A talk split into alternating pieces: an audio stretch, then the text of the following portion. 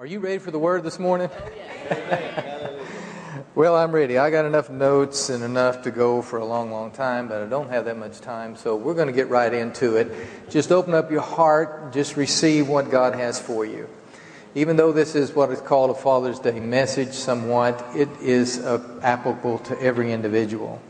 So I titled the message, What's the Greatest Gift a Father Can Give? And the answer to that is a consistent example of Jesus Christ. A consistent, and the emphasis is on consistent, year in and year out. Let us pray. Heavenly Father, we thank you for this word. We receive it into our hearts and lives now in Jesus' name. A father's influence is so very important. He's an example. His life, and mothers as well, fathers and mothers, your life paint a picture for your children to see. It's been said that a, a picture is worth a thousand words. So your children are looking and watching and seeing who you are. The word example means for one to be imitated. It also means, uh, in the Greek, to mimic. It also means to behave in such a way that another can copy it exactly. Paul told his disciples, Be imitators of me or be followers of me. He says, As I follow Christ, follow me. So when we strive to do that and we become an example like that, we are becoming and preparing for multiplication. Father, the Father calls us all to be disciples. This is the great commandment. He said, Go make disciples. And the greatest way that you can make a disciple in your family, in your home, or in your community is just be an example. And as we're being an example, one of the things they look for is does our words or our life match up with what we say? So, what we do affects others, and what they do also affects us. There was a young man in, in Great Britain, and he was going through Bible college and he was he became very well known. And his mannerisms were well known. And the other students uh, uh, watched how he preached. And one of the things he had a habit of doing was flipping his head back and flipping his hair back especially when he made important points. Well for years after that the graduates of the college would continue to do that when they would preach and make a, a point. They would just flip their hair back including the bald ones would try that as well. so our examples are important, and the and our children follow after those examples. And when you realize this, whoever you are in this place today, and realizing the importance of the call of God in our life, as you realize this and you begin to take care of even the little things, one of the things that will happen throughout your life is that there will be even a multitude that will follow your example and others that you will. You know, you people are, are encouraging to me. Some of you, many of you, and you think like, well, you're not pastors and you're working your job, but whatever you might do, but so many times you've been an inspiration to me. And I see some of the small things, you know, I can start naming you around the house. And you're an inspiration to me. And, and it causes me to change my life. So don't think that you are not someone that uh, makes changes eh, in other people's lives. As you do that and you are an example, you become a leader. Some of you are leaders and don't even realize it. God's made you a leader. And it's more important than the majority of things that we think about in life. More important, it's going to last throughout eternity. So, as we're examples, we become an example of Jesus Christ. He lives His life through us is what the scripture says. He laid down his life for us, we lay down our life, and he lives his life through us. And as those examples, our children begin to see Jesus Christ through us. Scripture says, train up a child in the way he should go, and he will not depart from it. You can tell them all you want, but they're going to look at your life. And as you live that life, then they will not depart from it. What's in the head filters down. What's in the head or who's ever the head, it filters down. The head of that home, it filters down. There's some things that filter down in my life. Some of them were good things, some of them were not so good things. Some not so good things filtered down from my father, my and Brenda's life, and same thing in her family. We got together, started seeing the Word of God, and we realized there's some changes to be made. that they would not be filtered down into our family, into our children as well. Whoever you esteem, you become like. And so many times, how many times those little children say, Well, what do you want to be like? The little girl say, I want to be like mommy. And I want to be like daddy, the little boys. So, whom you esteem, you become like. Fathers, mothers, single people. Esteem the Heavenly Father. Esteem Jesus Christ so that others may see him in you and become like you. What we need is more people like we find in, uh, that have a heart turned toward their children. In Malachi 4, chapter 5 or chapter 4 verse 5 and 6 behold i will send to you elijah the prophet before the coming and the grateful uh, great and dreadful day of the lord and that great and def- uh, dreadful day of the lord speaks about over in Thessalonians, and he causes it that he says that he will come in that, in that day as a thief in the night. What are we talking about? We're talking about the end of the ages. We're talking about the return of the Lord. He says, I'm going to do something in that time, and I believe that's the time that we're living in right now. He says he will turn the hearts the, of the fathers to the children, and the hearts of the children to the fathers, lest I come and smite the earth with a curse. So what we need is more fathers in this nation to have their hearts turned toward their children. And we also need children to turn toward their hearts toward their fathers as well. But first comes the fathers being changed and being uh, in the form and the image of the Lord Jesus Christ as an example. So what does it take to be a consistent example of Christ. Number one, relationship. Relationship. You must have a relationship with the Father. You must have a relationship with Jesus Christ. Without it, these next points not, mean nothing. The second one, the second thing you need to be a consistent example of Christ is knowledge of the Word of God. You must know the Word of God. That means you must take time to look into the Word of God. You must meditate on it. You must remember it. You must memorize it. You must get into the Word of God. The third thing is wisdom to do the Word. Now, we said the second one was knowledge of the Word. Now, you can have all the knowledge of the Word and it won't do you any good without the relationship.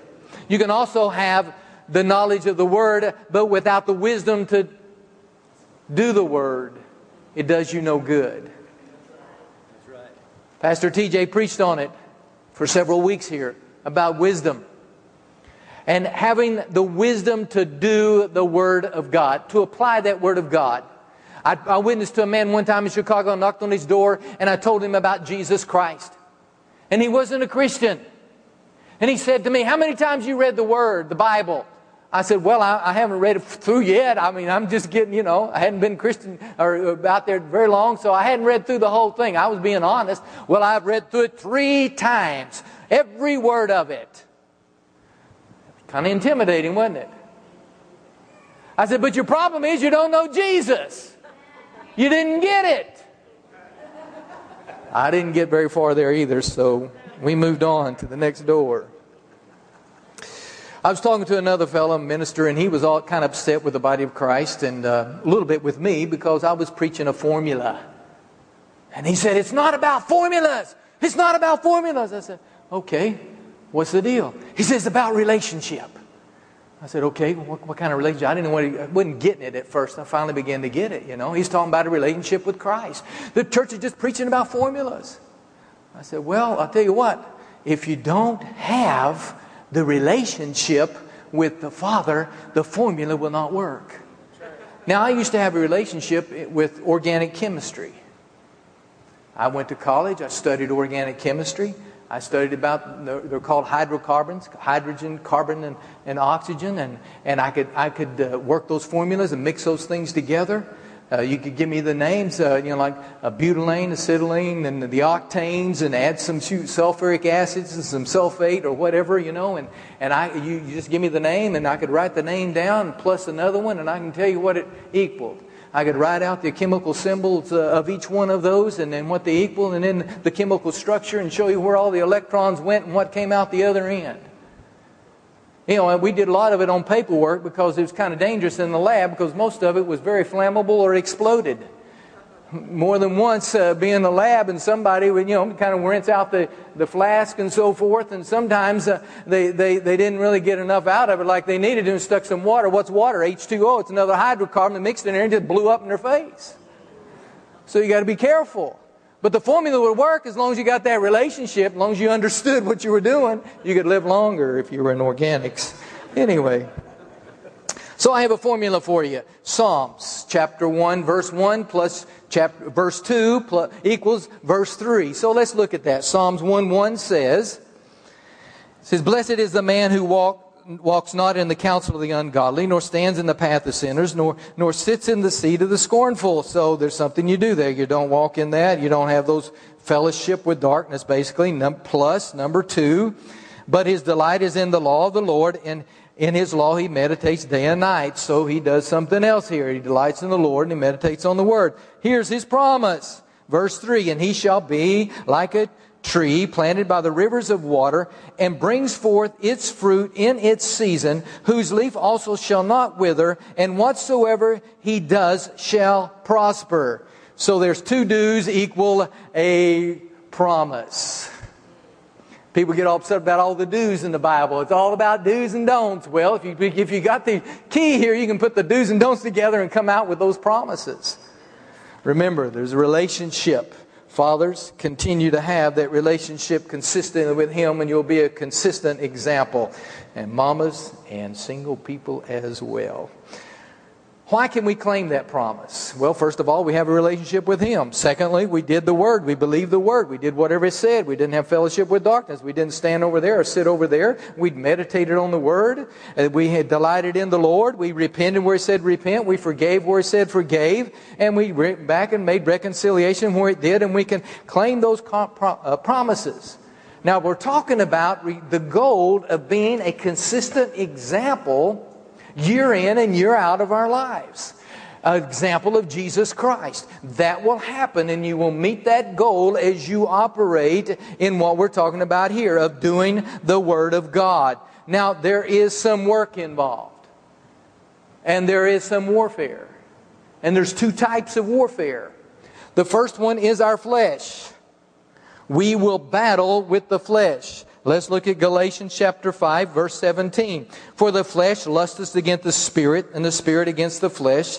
And these are contrary the one to the other, so that you do not do the things that you wish. So there's a battle with the flesh. Number two, the second one is the enemy or the devil, Satan, whatever you want to call him. Ephesians 6:12 says, "For we do not wrestle against flesh and blood, except let me make an exception there, except it's our own flesh."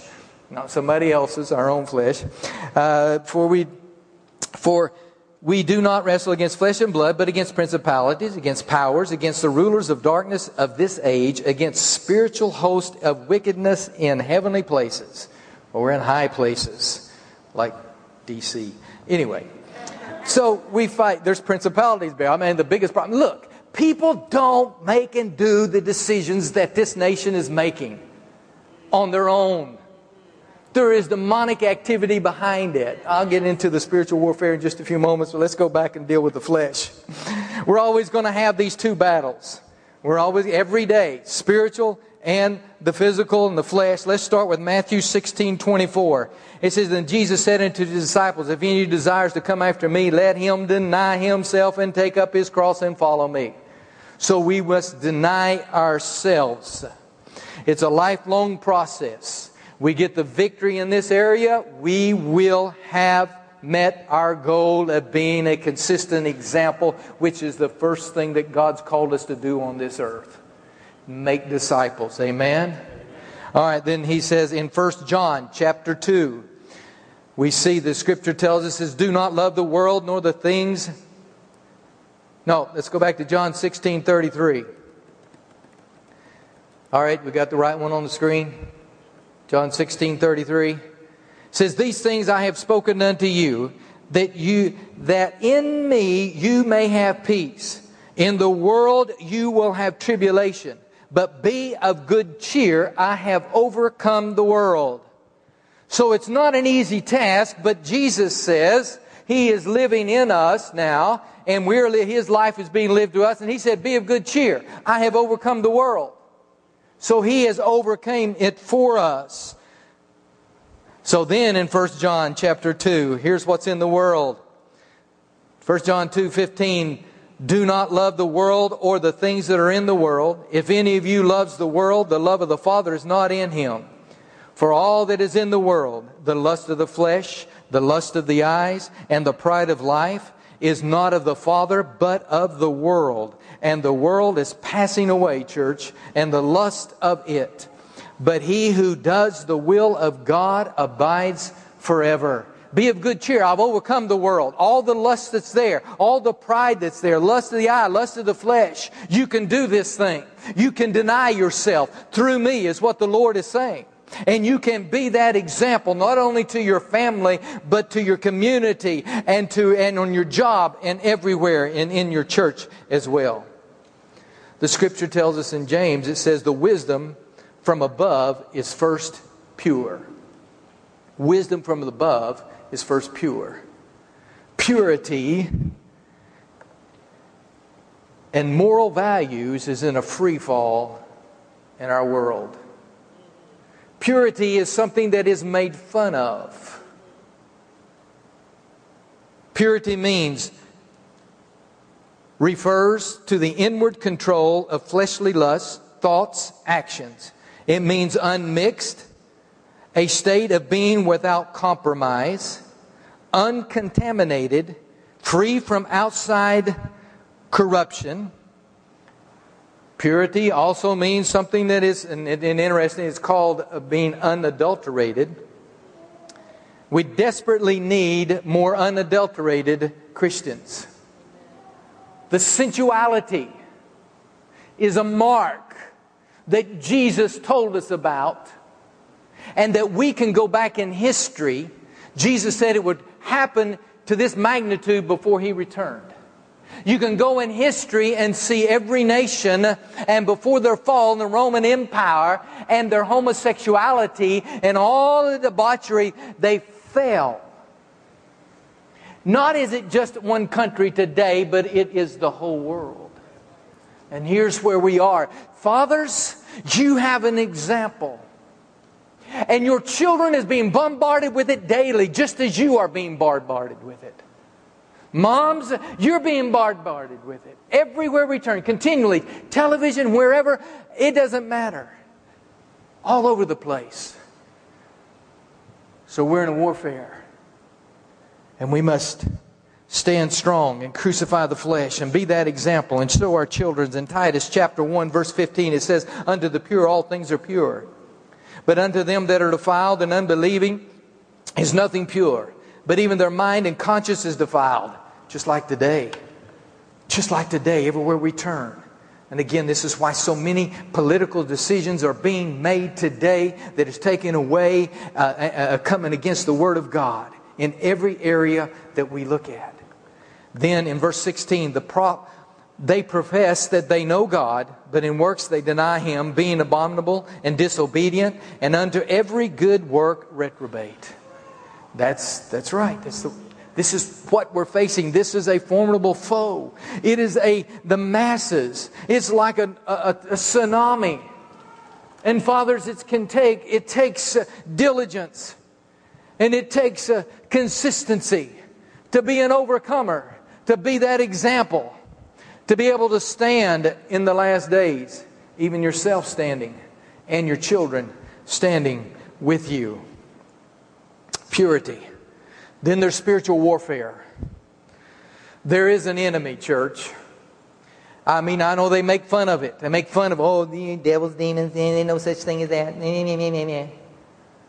And the reason the devil puts that kind of stuff out is because he don't want you to know. And the more you don't know and the more society don't know, he can run rapid with it. But first of all, don't expect to meet, defeat the enemy if you haven't uh, dealt with the, your own flesh first. You must be discipled yourself. You must be trained yourself, or you're going to go out there and get beat up. First of all, we must understand this about spiritual warfare people are not our enemy if you fail to see what's behind the movements and the manipulations, even of our politicians, even of other, of other people, and you don't see into the spiritual world, the darkness, you will be fighting the wrong enemy. You will be fighting someone else. And here's what you see on television. It don't matter what TV channel, uh, news channel you turn on. Oh, they're just, just fighting back and forth.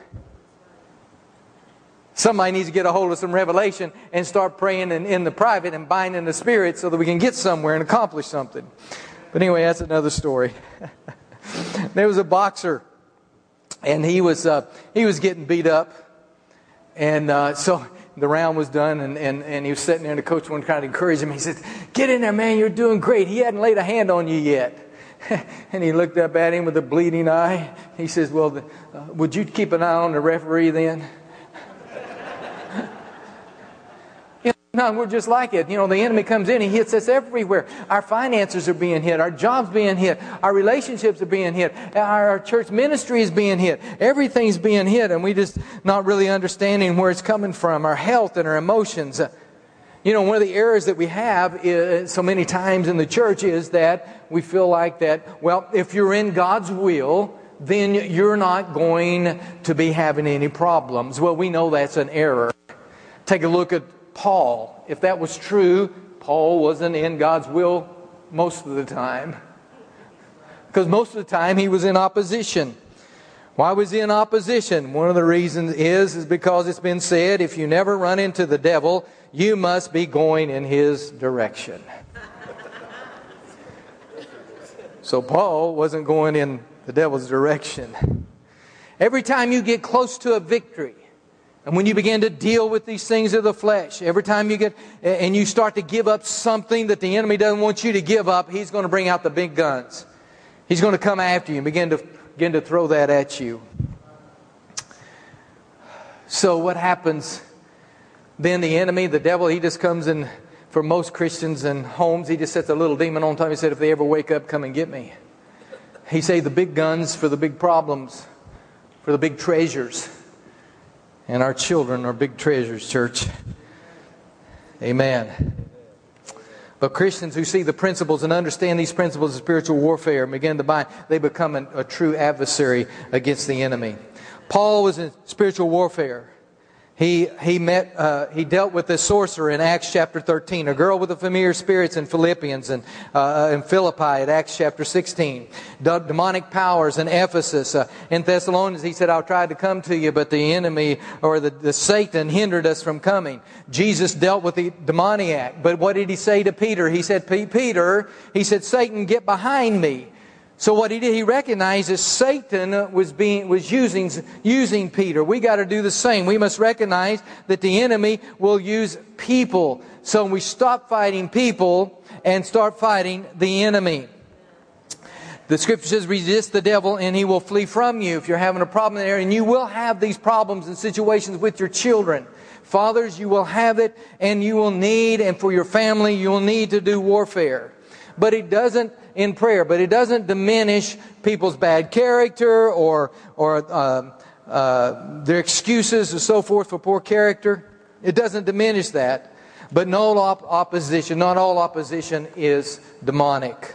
Listen to this statement here and listen carefully. An individual who exhibits consistent friction, strife, confusion, undermining is being used as a tool of the enemy. A person, an individual, you can do this, Take, use this on your job, people, and, and in your home. An individual who exhibits consistent friction, strife, confusion, undermining is being used as a tool of the devil. So in private, you go in, you bind the enemy using that person, and you continue to love them. Jesus went out in Mark, uh, and in the book, he was in the, in the waves and the winds, and, and he was being tossed to and fro. And the disciples came, Do you care not that we perish? And he came up and he spoke to the wind and he said, Peace, be still. He rebuked the wind. Evidently, here's what was going on Jesus was on his way to the Gadarene and to set the demoniac free. He was about the Father's business, but the resistance grew. If this storm was not, the enemy wasn't behind it, then Jesus would not have rebuked it. but he rebuked it and he took the authority over it. When opposition of the enemy rises up against you, against your family, on your job, wherever it might be, you rise up and make a stand. The weapons of our warfare, says in 2 Corinthians, are mighty through God to pulling down the strongholds. And our weapons we find in Revelations, it says, some the, the blood of Jesus and the name of Jesus. So take those weapons uh, and begin to resist the enemy, and he will flee from you and from that individual, and you will see difference in your house, in your job. Several things develop when you're in spiritual warfare. Number one, consistency is developed, and that's what we're talking about. Isn't that right? Number two, patience is developed. And in James 1, verses 1 or verse 3 through 4, it says, Knowing this, that the trying of your faith worketh patience, but let patience have our perfect work, that you may be perfect and entire, wanting nothing. Then in James 1 25, 26, but that he that looks into the perfect law of liberty and continues in it, and is not forgetful hearer, doer, or, or forget, uh, forgetful hearer, but a doer of the work, this one will be blessed in what he does. If anyone among you think he's religious and does not bridle his tongue, he deceiveth his own heart. This one's religion is vain or is useless. So it works patience. And it also causes us to help us to bridle our tongue. And Pastor TJ was talking about that as well as an example in front of his child. Men, we must learn to bridle our tongues and speak with the authority of God, but speak in love. What this sounds like to me is the attributes of God. You become like Him, and your children become like Him as well. Here's the results joy in you, joy in your house. Love in you, love in your house. Abundant living in you and abundant living in your house. Respect for you from your family, from your children, from your spouse, and even in your community. Self esteem, and more results of what I'm talking about here. You begin to see yourself as God sees you, as a man of God, as a woman of God as a daughter of God, as a son of God. This is what you begin to see. Now, you may have blown it in the past, but you can start now and begin to restore. And others will see and will be blessed, and you will begin one again to fulfill your destiny that God called you to do, to be a disciple unto the others. How are you going to give the greatest? How are you doing in giving your greatest gift? How are you doing, mothers, fathers? How are you doing in giving this gift? A man without a vision will return to his past. Is the past creeping back in? Are you living and starting to live in the past once again? My relationship with organic chemistry isn't what it used to be. I can claim a whole lot, but I really don't have a whole lot anymore. You done heard about all I have about it that I remember. We can claim a lot about our relationship with Jesus, but what do we really have? It can be rekindled. Our relationships can wane. Our relationship with Christ can wane, but it can be rekindled. Last verse, very important verse, but I want you to look at it in Joel chapter 2, verse 25. And I will restore to you the years that the locust has eaten the cankerworm and the caterpillar and the palmer worm, my great army which I sent unto you. And you shall eat in plenty and be satisfied and praise the name of the Lord your God that hath dwelt wondrously with you, and my people shall never be ashamed. Those different worms and caterpillars and so forth as they come. One comes and eats off the leaves. Another one comes and eats off part of the stem. Another one comes, eats the rest of the stem, and the other one eats the roots. It doesn't matter how devastated your life or your example may seem to you. It may only be a little devastated, may be a lot devastated. But God is here to restore. He says, I will restore and I will bless you And in that day, he will turn the hearts of the fathers to the children and the hearts of the children to the fathers. It's happening now. You may not have had the greatest relationship, your parents may have passed on. Grab hold of the promise of the Lord. He is sending that Spirit, even now, has already sent it into the land. And it's beginning to happen. Right now in this place, I'm called a, a spiritual father, the founder of this church. And my heart is turned towards you, and your heart is turned toward me. And that is also a fulfillment of this scripture.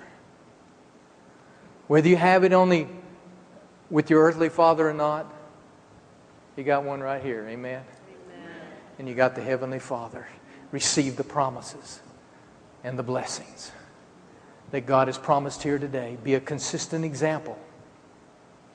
Have a relationship with Him, know the Word, and have the wisdom to do the Word.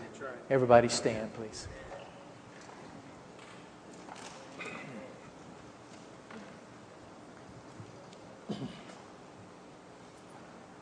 We're going to go to the Lord in prayer.